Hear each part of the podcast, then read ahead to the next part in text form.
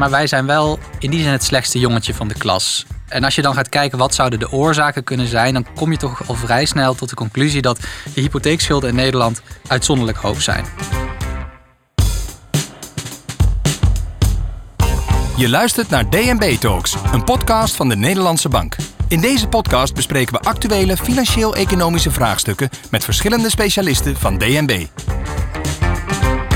Welkom. Leuk dat je luistert naar deze aflevering van DNB Talks. Ik ben Christa Ariens en vandaag gaan we het hebben over de Nederlandse huizenmarkt.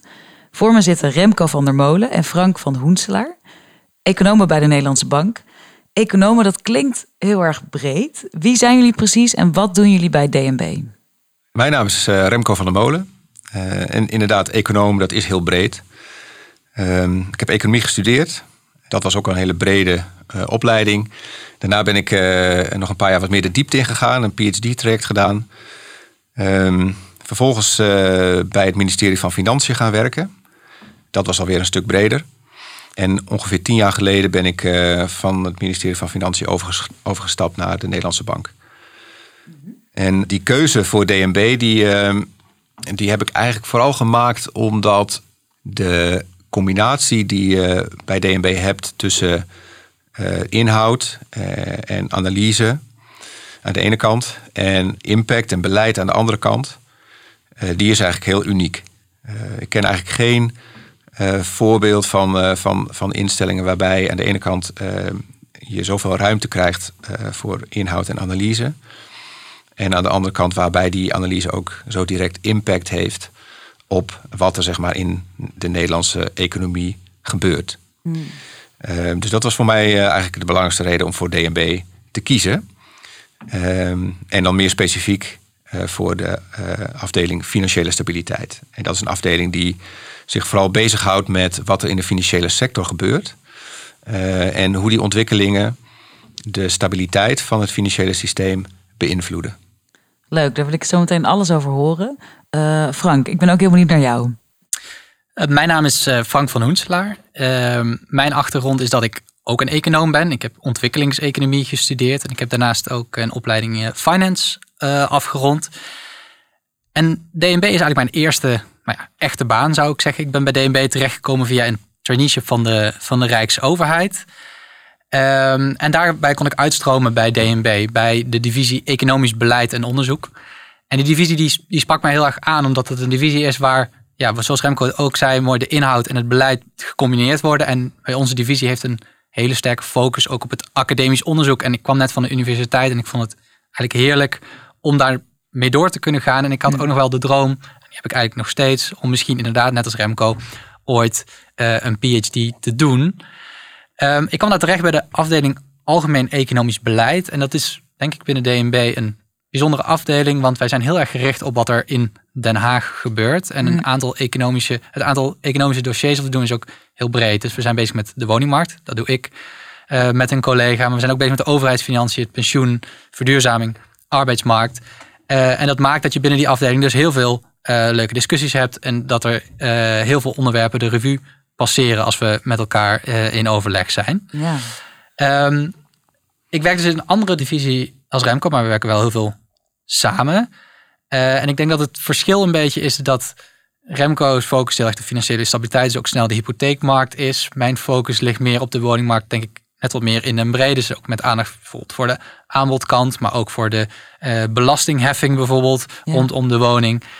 Um, maar op veel de, ja, bij veel dossiers trekken we samen op.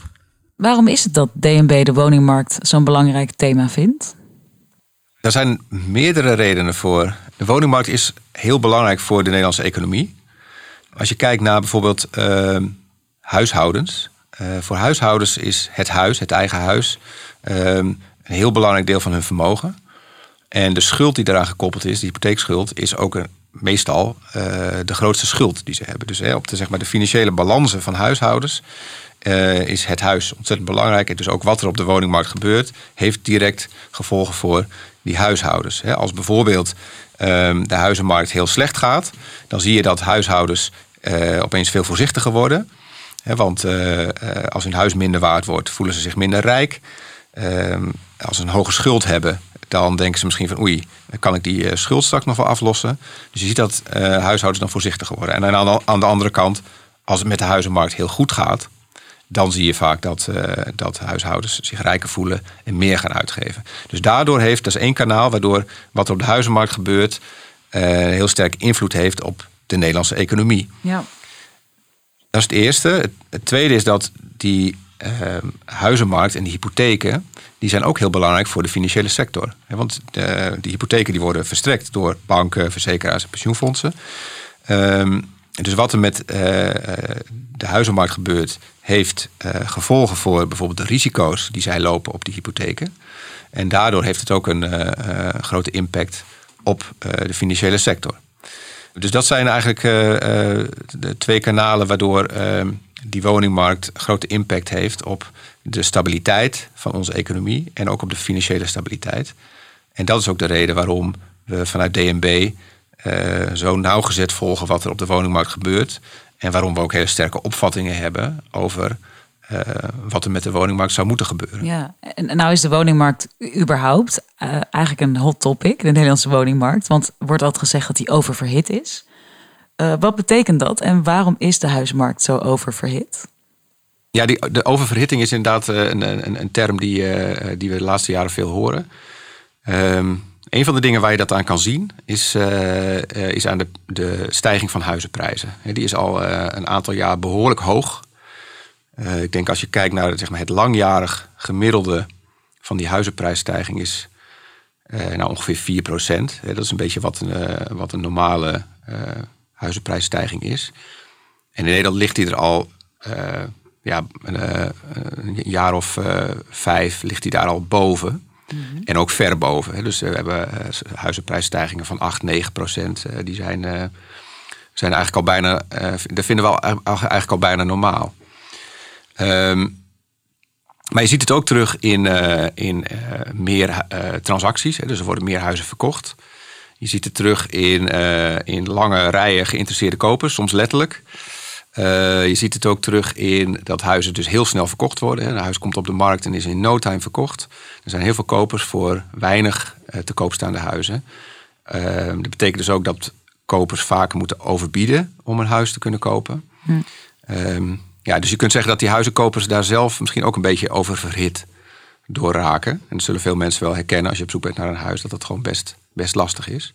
En een belangrijke verklaring daarvoor is, uh, is dat de hypotheekrente uh, zo laag is en ook de afgelopen jaren steeds verder gedaald is. Mm. Ja, dus dat, uh, dat maakt het kopen van een huis en het financieren daarvan met een hypotheek aantrekkelijker. En je hebt lagere maandlasten, dus mensen zijn, zijn eerder bereid om, ehm, om meer te lenen en dus ook meer te betalen voor een, voor een huis.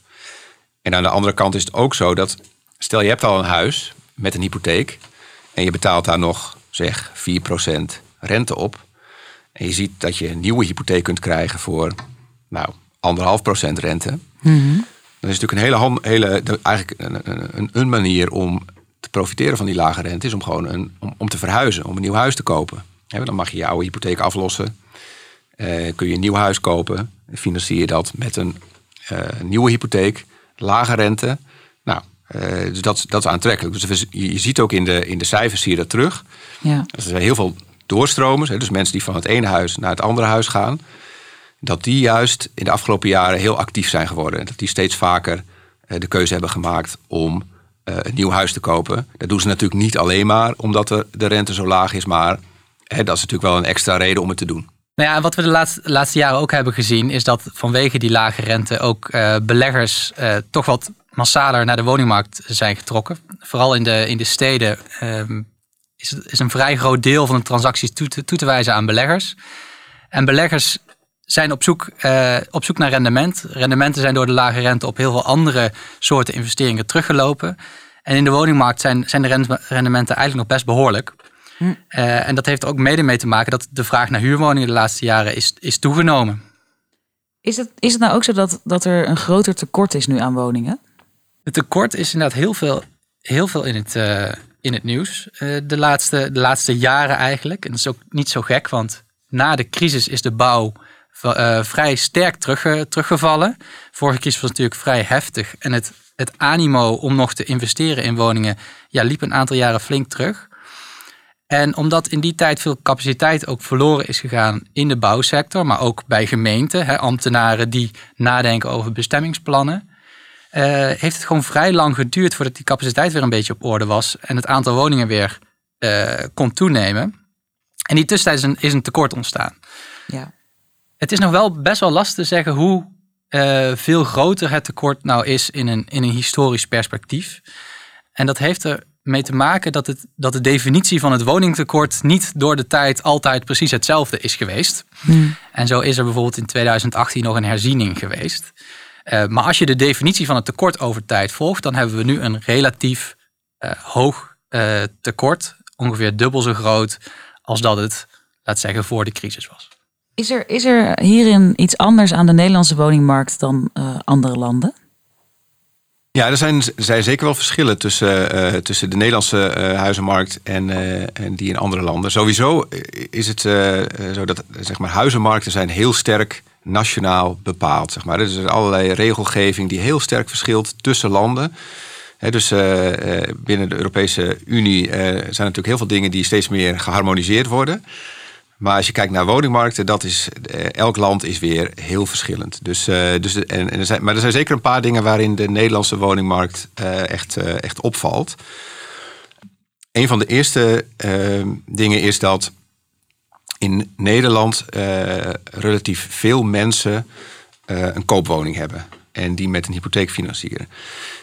En een belangrijke oorzaak daarvan is dat eigenlijk sinds de Tweede Wereldoorlog het beleid van de Nederlandse overheid daar heel sterk op gericht is geweest. Dus het bevorderen van het eigen woningbezit. En dat deden ze door uh, belastingvoordelen te geven op de eigen woning. Door overheidsgaranties op hypotheken te geven. En die zijn er nog steeds. En er zijn in het verleden ook nog hele andere uh, maatregelen geweest. Maar die waren er allemaal op gericht om het maar voor mensen zo ja, makkelijk mogelijk en aantrekkelijk mogelijk te maken om zelf een huis te kunnen kopen. Waarom was dat toen de interesse van de overheid om dat te stimuleren? Nou, ik denk dat uh, er is een lange tijd zijn er gewoon verschillende voordelen uh, toegeschreven aan een hoog eigen woningbezit. Uh, nou, eentje daarvan is dat mensen hè, vermogen opbouwen voor de, voor de oude dag. een andere is ook dit idee dat mensen goed voor hun eigen huis zorgen als het van hunzelf is. Hè, dus dat de wijk er wat mooier uit komt zien. Dus er mhm. waren allerlei deugden van het eigen woningbezit waar heel erg de nadruk op lag. En dat heb je ook in heel veel landen gezien, die gelijktijdig het eigen woningbezit een push hebben gegeven. Uh, ja, die deugden, daar, daar zijn de meningen inmiddels wat meer over uh, verdeeld, of die nou wel zo groot zijn. In ieder geval is het duidelijk geworden dat een hoog aandeel eigen woningbezit ook ja, grote nadelen uh, kan hebben. Zoals? Een van de nadelen waar wij als DNB bijvoorbeeld op wijzen is toch ehm, ja, dat je voor, het, eh, voor de financiering van een eigen woning een hypotheek nodig hebt. In Nederland uh, is daardoor de hypotheekschuld uh, erg hoog in vergelijking met andere landen. En een van de nadelen is dat onze economie op die manier een stuk volatieler wordt. Ja, de groei van het BBP verloopt, verloopt grilliger. En dat is eigenlijk ook een nadeel voor de samenleving, want we houden eigenlijk van een bepaalde mate van zekerheid en voorspelbaarheid. Um, een ander nadeel is van als iedereen een eigen huis heeft, dat zorgt er natuurlijk voor dat de flexibiliteit die mensen hebben, uh, die is beperkt. Je verhuist niet zo snel als je in een eigen huis zit.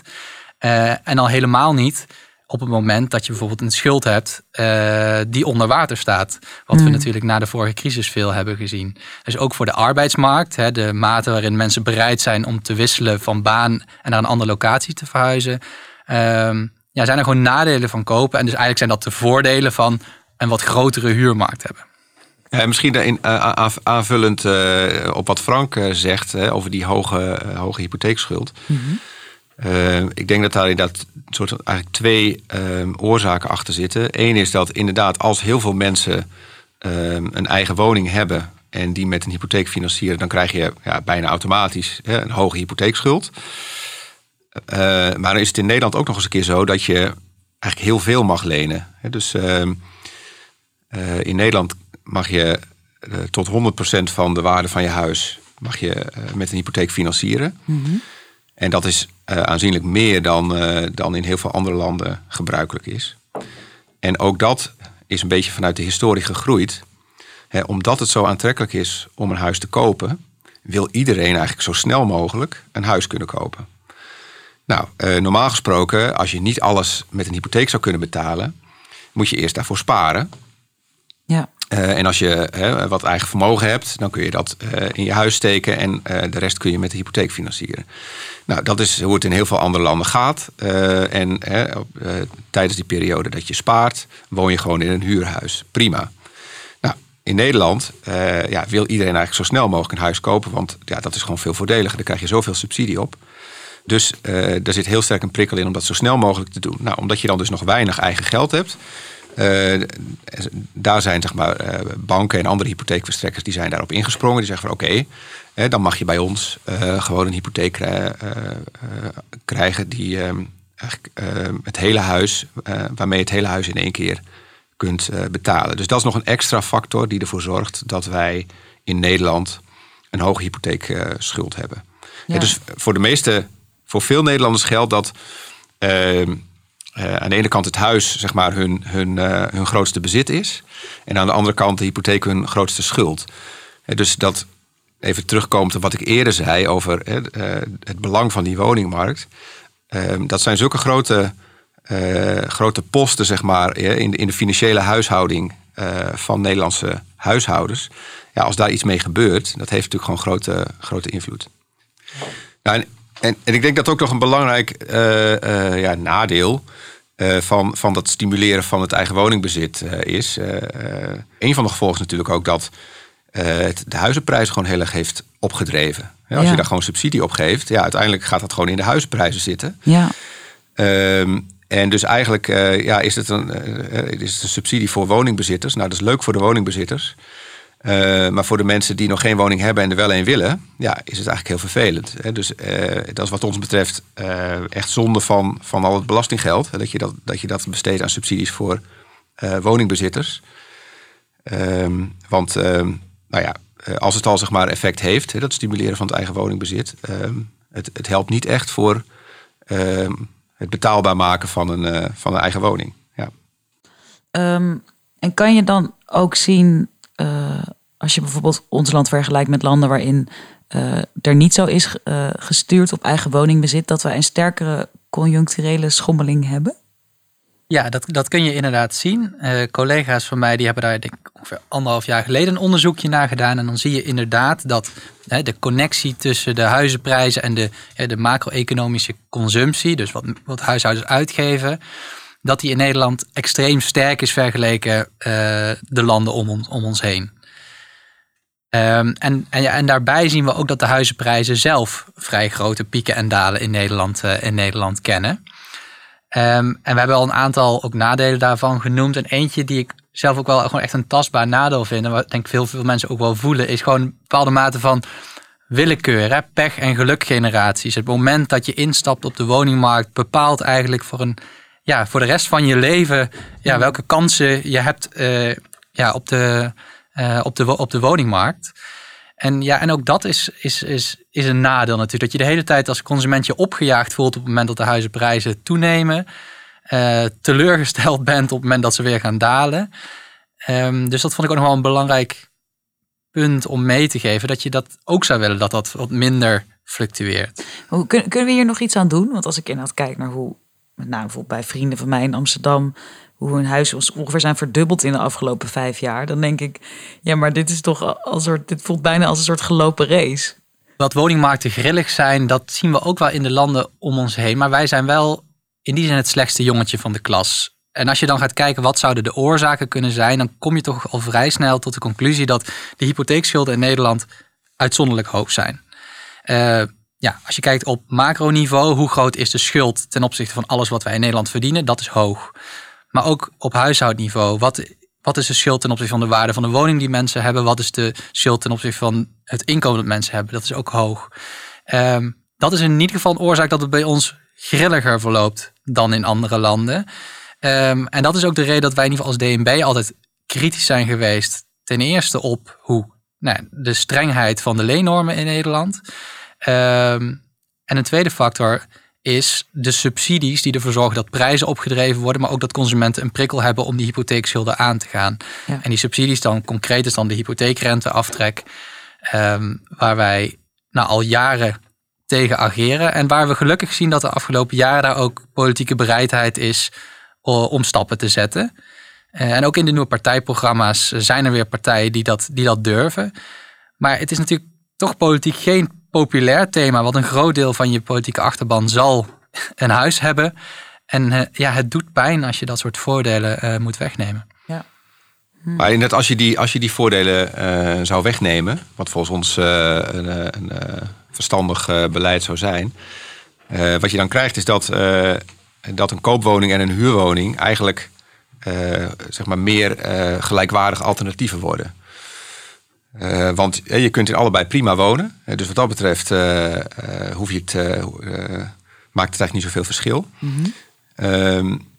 en als je zeg maar die, die enorme subsidie die je nu krijgt op koopwoningen, als je die zou weghalen, ja, dan zullen dus ook dan zullen mensen ook vaker gaan kiezen voor een, voor een huurwoning. Omdat dat ook een nou ja, prima alternatief is. Helemaal als je, als je nog wat jonger bent, nog niet gezetteld bent. nou, waarom zou je dan een huis willen kopen? Ja. Uh, dan is huren eigenlijk, eigenlijk net zo makkelijk. Waarom is het zo belangrijk dat er, dat er meer focus komt op huurwoningen? Wat gaat ons dat opleveren?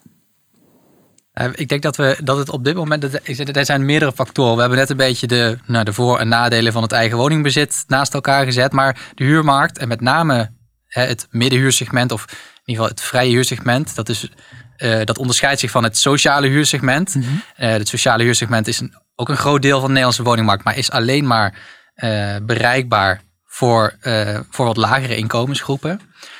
Um, maar dat middensegment is echt een, on, een ontbrekend segment op dit moment in de woningmarkt. Uh, en je hoort ook dat middengroepen op dit moment gewoon echt tussen wal en schip vallen. Ze kunnen niet in de sociale huursector terecht. De prijzen zijn op de meeste plekken in Nederland te hoog om een woning te kopen. en voor die groepen zijn er gewoon heel veel baten als daar een goed functionerende huurmarkt zou zijn. Ja, ik denk dat, dat die een betere toegankelijkheid van, uh, van de woningmarkt, dat is denk ik één, één belangrijk voordeel. Mm -hmm. um, daarnaast is denk ik ook zo dat als je de mogelijkheid hebt om uh, in een huurwoning te gaan wonen, dat um, vergroot ook gewoon je flexibiliteit. Hè. Niet alleen als je bijvoorbeeld van baan wisselt, uh, maar ook als je denkt van nou, ik vind, uh, ik vind eigenlijk een, hu een huis kopen vind ik nu veel te duur. Mm -hmm. of ik voorzie dat mijn inkomen gaat, gaat dalen. Um, als je zeg maar dan een mogelijk, mogelijkheid zou hebben om in plaats van in, je, in je koophuis naar een huurhuis te gaan. En daarmee minder kwetsbaar te worden. dan helpt het natuurlijk alleen maar om, hè, om eventuele schokken op te vangen. Ja. En nu is die optie er eigenlijk, eigenlijk heel vaak niet naast dat de huurmarkt op dit moment nog heel erg klein is in Nederland, is het ook wel echt zo dat de huurmarkt ook gewoon vrij onaantrekkelijke optie is voor veel, uh, voor veel mensen. Uh, als je kijkt ja. naar de verschillen wat een koper, koper kwijt is per maand en een huurder, nou je zal het ook in je eigen vriendenkring regelmatig horen, dan uh, ja, ontstaat daar toch het beeld dat kopers echt veel, uh, veel beter af zijn. Nou moet je die vergelijking wel op een eerlijke manier maken. Dus je moet ook bij weten dat een koper wat natuurlijk onderhoudskosten heeft, bepaalde belastingen betaalt. Maar ook als je die kosten op een rijtje zet, uh, ja, ontkom je niet aan de conclusie dat kopers veel beter af zijn. En dat is al een hele lange tijd zo. Um, en om die huurmarkt dus aantrekkelijk te maken, of relatief aantrekkelijk te maken, is het dus ook van belang, zoals Remco net zei, om uh, die fiscale voordelen uh, van kopers uh, af te bouwen. En op die manier gelijkheid tussen huurders en kopers uh, te creëren. Ja. heeft de coronacrisis invloed op de huizenmarkt? Eigenlijk zien we tot nu toe heel erg weinig. Je zag eigenlijk in de eerste twee weken, dus direct nadat zeg maar de, de, de, eerste lockdown inging, of de intelligente lockdown moet ik natuurlijk zeggen. Um, dat uh, toen de activiteit op de huizenmarkt heel eventjes uh, afnam. Hè, de mensen toch een beetje heel even de kat uit de boom uh, keken van hey, wat gaat er gebeuren. Ja. Um, je zag, je zag dat hypotheekrentes eventjes een beetje toenamen. Hè, dus dat banken een beetje voorzichtiger werden. Maar dat was eigenlijk eigenlijk ook zo weer voorbij. En uh, inmiddels uh, zitten we weer op, op hoge aantallen transacties, zeer hoge prijsstijgingen. en ja, lijkt het een beetje alsof er, alsof er helemaal niks gebeurd is. Nou, maar, dat verbaast me eigenlijk. Hoe, hoe kan dat dan dat dat, dat dat zo is? En wat we hebben gezien is dat natuurlijk de Nederlandse overheid heeft ja, massaal uh, ingegrepen in de economie. Heeft ervoor gezorgd dat veel banen zijn, uh, zijn behouden door alle steunpakketten. En op dit moment zien we dus ook dat de werkloosheid ja, nog slechts een beetje is, is, is opgelopen. Ja. Veel mensen ook dus hun inkomen hebben behouden. Goed, we moeten natuurlijk de, de, gevolgen van de crisis zijn nog steeds niet te overzien. Het zou kunnen dat alsnog veel bedrijven failliet gaan omdat ze grote schulden hebben moeten opbouwen enzovoort. Um, maar tot nu toe is de overheid er goed in, uh, goed in geslaagd om ja, de economie in stand te houden. Welke groep mensen gaat uiteindelijk uh, waarschijnlijk aan het kortste eind trekken door deze crisis op de woningmarkt? Mensen die in de problemen komen zijn vaak mensen die, uh, ja, die hun, hun, hun, baan of hun inkomen kwijtraken. Ja. Ja, dus op dit moment zijn dat mensen met flexibele contracten, zelfstandigen. Nou, dus die hebben denk ik op dit moment uh, de grootste, grootste kans om, uh, om in de problemen te raken. En uh, als we zeg maar, wat verder vooruit kijken, dan zal het dus sterk afhangen van, van in hoeverre de werkloosheid nog verder gaat oplopen. En bij welke groepen dat, dat vooral het geval zal zijn. Ja. En wat we, wat we weten is dat van zeg maar, de mensen met een, die, die een eigen huis hebben, zijn het vaak de mensen met de lagere inkomens die zeg maar, hè, zich het diepst in de schulden hebben gestoken als je het nou ja, vergelijkt met, met wat ze kunnen dragen. Zeg maar. Dus in verhouding tot hun inkomen hebben die vaak eh, de hoogste schulden. Ehm, ja, dus daar zit ook echt wel, uh, denk ik, uh, een kwetsbare groep. Mm. Um, nou, je zou hopen dat, uh, dat, dat mensen in ieder geval een beetje voorzichtiger worden. dus dat ze, dat ze een beetje vooruitkijken en denken van nou, die crisis kan best eens gevolgen hebben voor mijn inkomen. voorlopig zien we dat eigenlijk nog niet echt mensen blijven gewoon, uh, gewoon nog steeds veel lenen. Dat, is, dat moeten we nog zien hoe dat, uh, hoe dat gaat uitpakken. En of, of, of iedereen daar een verstandige keuze in maakt. Ja, was, was een spannende tijd in die zin. Nog even terug gewoon naar, naar, de, naar de oververhiting van de huizenmarkt aan zich. Uh, wat, is, wat is de rol van DNB daar precies in? Als we het even makkelijk zouden omschrijven, zou ik zeggen dat wij in ieder geval proberen te zorgen dat een beetje alle betrokkenen bij de woningmarkt, dus huizenkopers, maar ook geldverstrekkers, het hoofd een beetje koel houden en niet te veel meegaan in de gekte. Uh, en in brede zin zouden we eigenlijk ja, naar een woningmarkt willen die net wat meer tegen een stootje kan. En dus ook huizenbezitters die wat beter tegen een stootje kunnen. Uiteindelijk heeft natuurlijk de politiek hier ook een belangrijke uh, rol in. Hè. Je ziet natuurlijk dat de, die huizenmarkt en de toegankelijkheid van, van de huizenmarkt voor starters. dat is gewoon ook politiek echt gewoon een, een, groot issue en terecht. Um, maar je ziet wel dat, uh, dat de, de maatregelen die dan vervolgens worden voorgesteld uh, om daar iets aan te doen, dat uh, die zeg maar op zijn zacht gezegd niet altijd even verstandig zijn wat ons betreft. En daar proberen we dus ook wel ehm, goed advies te geven van welke maatregelen helpen nou wel en welke helpen niet. En bijvoorbeeld een, een, een, een, optie die eigenlijk altijd aantrekkelijk is voor, vanuit de politiek is het, uh, het verruimen van leennormen. Laat starters meer geld kunnen lenen, zodat ze makkelijker een huis kunnen kopen. Ja. Nou, dat vinden wij, vinden wij een, een, een heel slecht plan. omdat ja, als je meer kunt lenen, als, dan, dan gaan mensen dus, dus meer betalen voor een huis. Ja. En dan worden huizen gewoon duurder. Ja. dus als je mensen gewoon extra geld laat lenen, dan, dan schiet ze daar uiteindelijk niks mee op. en worden vooral huizen duurder. Mm Naast het geven van adviezen kan DNB ook zelf instrumenten inzetten, toch? Ja, precies. Ehm, kijk, DNB is natuurlijk ehm, niet alleen adviseur, maar ook eh, toezichthouder op financiële instellingen. Mhm. Eh, en vanuit die, die rol als toezichthouder moeten wij er dus op toezien dat bijvoorbeeld de banken dat die voldoende buffers aanhouden om een klap te kunnen opvangen, om verliezen te kunnen opvangen. Nou, Nederlandse banken hebben heel veel hypotheken verstrekt. Dus er staan heel veel hypotheken op de balans. en ze moeten kapitaal, dus gewoon buffers aanhouden voor het geval daar, ze daar verliezen op leiden, dat ze die, die kunnen dragen. Ehm, nou, wat we de afgelopen jaren zagen, dat banken steeds minder, gemiddeld in ieder geval, steeds minder kapitaal gingen aanhouden voor die hypotheken. Dus zij zelf schatten eigenlijk het risico van die hypotheken steeds lager in. en aan de andere kant zagen wij dat, en dat zag eigenlijk iedereen denk ik wel, dat de oververhitting van die markt steeds toenam. Ehm, en uh, dat was toch wel een ontwikkeling waarvan we dachten van ja, dat, uh, daar zitten toch ook wel risico's in. Um, nou is het uh, nog best lastig om, om, om, om vervolgens te, te bedenken, hey, hoe, hoe gaat het dan precies uitwerken op, de, op verliezen voor banken. Maar we vonden in ieder geval dat die ontwikkeling van aan de ene kant banken die steeds minder kapitaal aanhouden voor hun hypotheken. En aan de andere kant toenemende risico's in de huizenmarkt. Dat vonden we geen, uh, geen consistent beeld, laat ik het hmm. maar zo, zo formuleren. Dus toen hebben wij gezegd, we vinden dat banken een bepaald minimum moeten aanhouden, een minimale hoeveelheid kapitaal. voor, die, voor die hypotheken, voor eventuele verliezen op hypotheken. Hm, en gebeurt dat ook? Dat is dus een, een voorbeeld van een maatregel die we, die we kunnen nemen. We zouden die maatregel uh, gaan, gaan die zou ingaan net op het moment dat de coronacrisis uitbrak. dus toen hebben we gezegd van oké, dan is het dit misschien niet een heel handig moment om dat te doen. Want we willen banken ook de ruimte geven om met deze crisis om te gaan. Ja.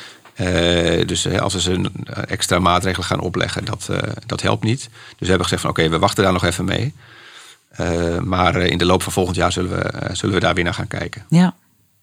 Als ik het nou even zou mogen samenvatten. De Nederlandse huizenmarkt, is dat nou een zekerheid of toch een zeepbel?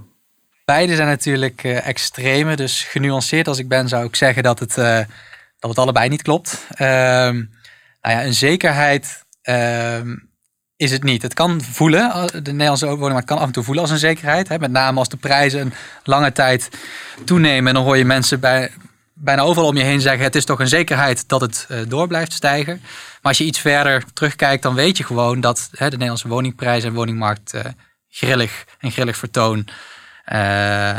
verlopen vertonen.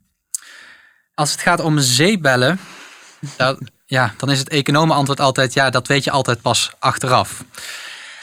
Dat zal dus bij dit ook blijken. Maar als we even teruggaan naar uh, ja, hoe, we, hoe we in ieder geval de prijsstijging van de afgelopen jaren duiden, dan is dat toch omdat de bestedingsruimte van huishoudens gewoon is toegenomen. Mensen kunnen meer uitgeven voor een huis en doen dat ook. Um, en daarvan, als je dan wil kijken van ontstaat er een zeepbijl of een, een, een situatie die onhoudbaar is, dan dan is het denk ik goed om naar de betaalbaarheid te kijken op de Nederlandse woningmarkt. En daar zijn op dit moment misschien nog niet eens zo'n hele gekke dingen uh, aan de hand als je het in historisch perspectief uh, bekijkt. Hm. Uh, we hebben zelf maken wel eens een betaalbaarheidsindex. En wat je dan ziet, en als je bijvoorbeeld de huidige situatie met de situatie voor de vorige crisis, als je die twee met elkaar vergelijkt, dan zie je dat voor de groep doorstromers, dat zijn de mensen die ook nog een aflossingsvrije hypotheek kunnen hebben, ehm, die groep betaalt eigenlijk op dit moment, als zij een gemiddelde woning kopen, veel minder dan bij de vorige piek. Als we kijken naar starters op de woningmarkt, dat zijn de mensen die wel volledig moeten, moeten aflossen om fiscale voordelen te krijgen, dan zien we dat zij ongeveer hetzelfde uitgeven als starters bij de vorige, vorige piek. Um, met nog wel als het verschil dat de starters bij de vorige piek uh, veel minder aflost dan zij. Dus je zou kunnen zeggen, omdat aflossen ook voor een deel vermogensopbouw is, dat starters het gemiddeld op dit moment nog niet zo goed, uh, nog niet eens zo slecht hebben. Hmm. Ook al is het beeld natuurlijk totaal anders. Uh, de starters zijn constant in het nieuws, maar als je naar gemiddeldes kijkt, uh, is dit wat je, er, wat, je er, wat, je dan, wat je dan tegenkomt. Ik denk dat als we ook nog even doorgaan over die zeebel, dan is, het, hè, dan is die, die dalende rente waar ik straks over sprak, is gewoon een hele belangrijke factor geweest. Ehm, ja, en we weten gewoon als de rente gaat stijgen, dan wordt het hè, duur om een woning te financieren. Uh, en dan zou het best wel eens kunnen dat de prijzen weer moeten zakken, zodat iedereen ze weer kan, uh, kan betalen. Dus die rente is een hele belangrijke ondersteunende factor voor het huidige prijsniveau. En misschien nog daarop, daarop aansluitend, hè, want uh, Frank zegt er van ja, als je kijkt naar gemiddelde, dan ziet het er allemaal nog, nog best wel houdbaar uit. Ehm, maar ehm, aan de andere kant, gemiddelde die zeggen, die zeggen vaak maar een klein deel van het verhaal. Wat denk ik ook belangrijk is, is dat op dit moment ehm, doordat het zo oververhit is en doordat het zo moeilijk is om een huis uh, te kopen en doordat je uh, nou ja, steeds vaker moet overbieden uh, om een huis te kunnen krijgen. Het risico is natuurlijk wel dat, dat mensen dan zeg maar gekke dingen gaan doen. Dat ze eigenlijk, eigenlijk gewoon te veel betalen voor een huis. Of dat ze eigenlijk ja. zoveel betalen dat ze, ja, dat ze eigenlijk de lasten niet kunnen dragen. Hè? Want als je een maximale hypotheek neemt, dan moet je behoorlijk uh, korten zeg maar, op je gewone uitgaven om dat te kunnen betalen. Um, dus um, het is wel zo dat in de huidige omgeving, hè, dus in zo'n oververhitte markt, is, het, is de kans dat mensen uh, domme dingen gaan doen, als ik het zo mag zeggen, uh, die, die, die neemt natuurlijk wel toe. Hey, ik, wat ik heel leuk vind, ik hoor jullie hierover praten. En ik hoor, er zit eigenlijk heel erg veel passie in, in wat jullie vertellen. Um, dus misschien is dit een volledig overbodige vraag, maar wat is er voor jullie leuk aan werken bij de Nederlandse Bank? Ja, dat is nou ten eerste zijn het hè, de onderwerpen waar je mee bezig kan zijn. Uh, nou, in dit geval de woningmarkt, maar ook uh, breder. Dat zijn al, allemaal onderwerpen die ertoe doen, die mensen bezighouden. En dat, uh, dat is leuk om daar je dag mee te kunnen vullen. Mm -hmm. Ja, en als je dat dan bij DNB kan doen, dan doe je dat ook nog bij een partij die, nou ja, waarnaar geluisterd wordt of in ieder geval een partij die, die, die gehoord uh, wordt. Dus de dingen die jij, hè, de, de stukken die jij schrijft, of de speeches bijvoorbeeld die je voorbereidt voor de directie, die hebben impact. Um, die halen het nieuws.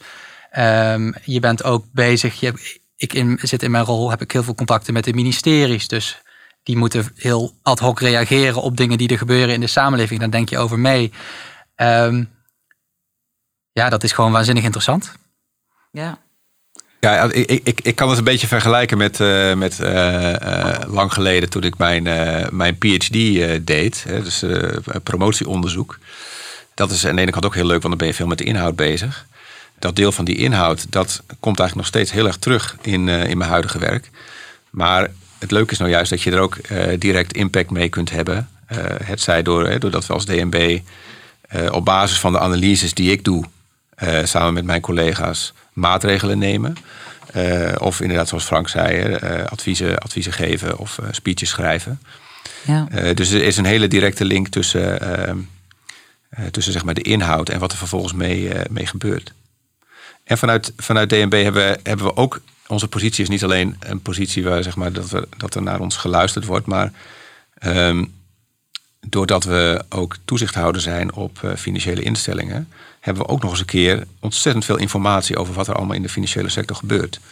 dus ook als je, ehm, eh, als je het leuk vindt eh, om gewoon eh, dingen te onderzoeken, dan, is, dan is DNB echt een fantastische plek om te werken. En, en die informatie zorgt natuurlijk ook voor dat jullie weer beter met, met maatregelen en met beleid kunnen komen. Als in, je hebt, omdat, omdat alles gewoon voorhanden is. Nou ja, al, ja, dat is ook wel iets waar we veel in investeren natuurlijk om, om die informatie te krijgen. Maar het klopt dat we willen eigenlijk gewoon zo goed mogelijk weten wat er gebeurt. Want als we weten wat er gebeurt, dan kunnen we ook zo goed mogelijk maatregelen nemen of uh, adviezen geven. Nou, als ik jullie zo hoor praten, dan uh, word ik er zelf ook helemaal enthousiast van. Bedankt voor het luisteren naar DNB Talks. Heb je vragen of wil je reageren op de podcast? Neem dan contact met ons op via dnbtalks.dnb.nl.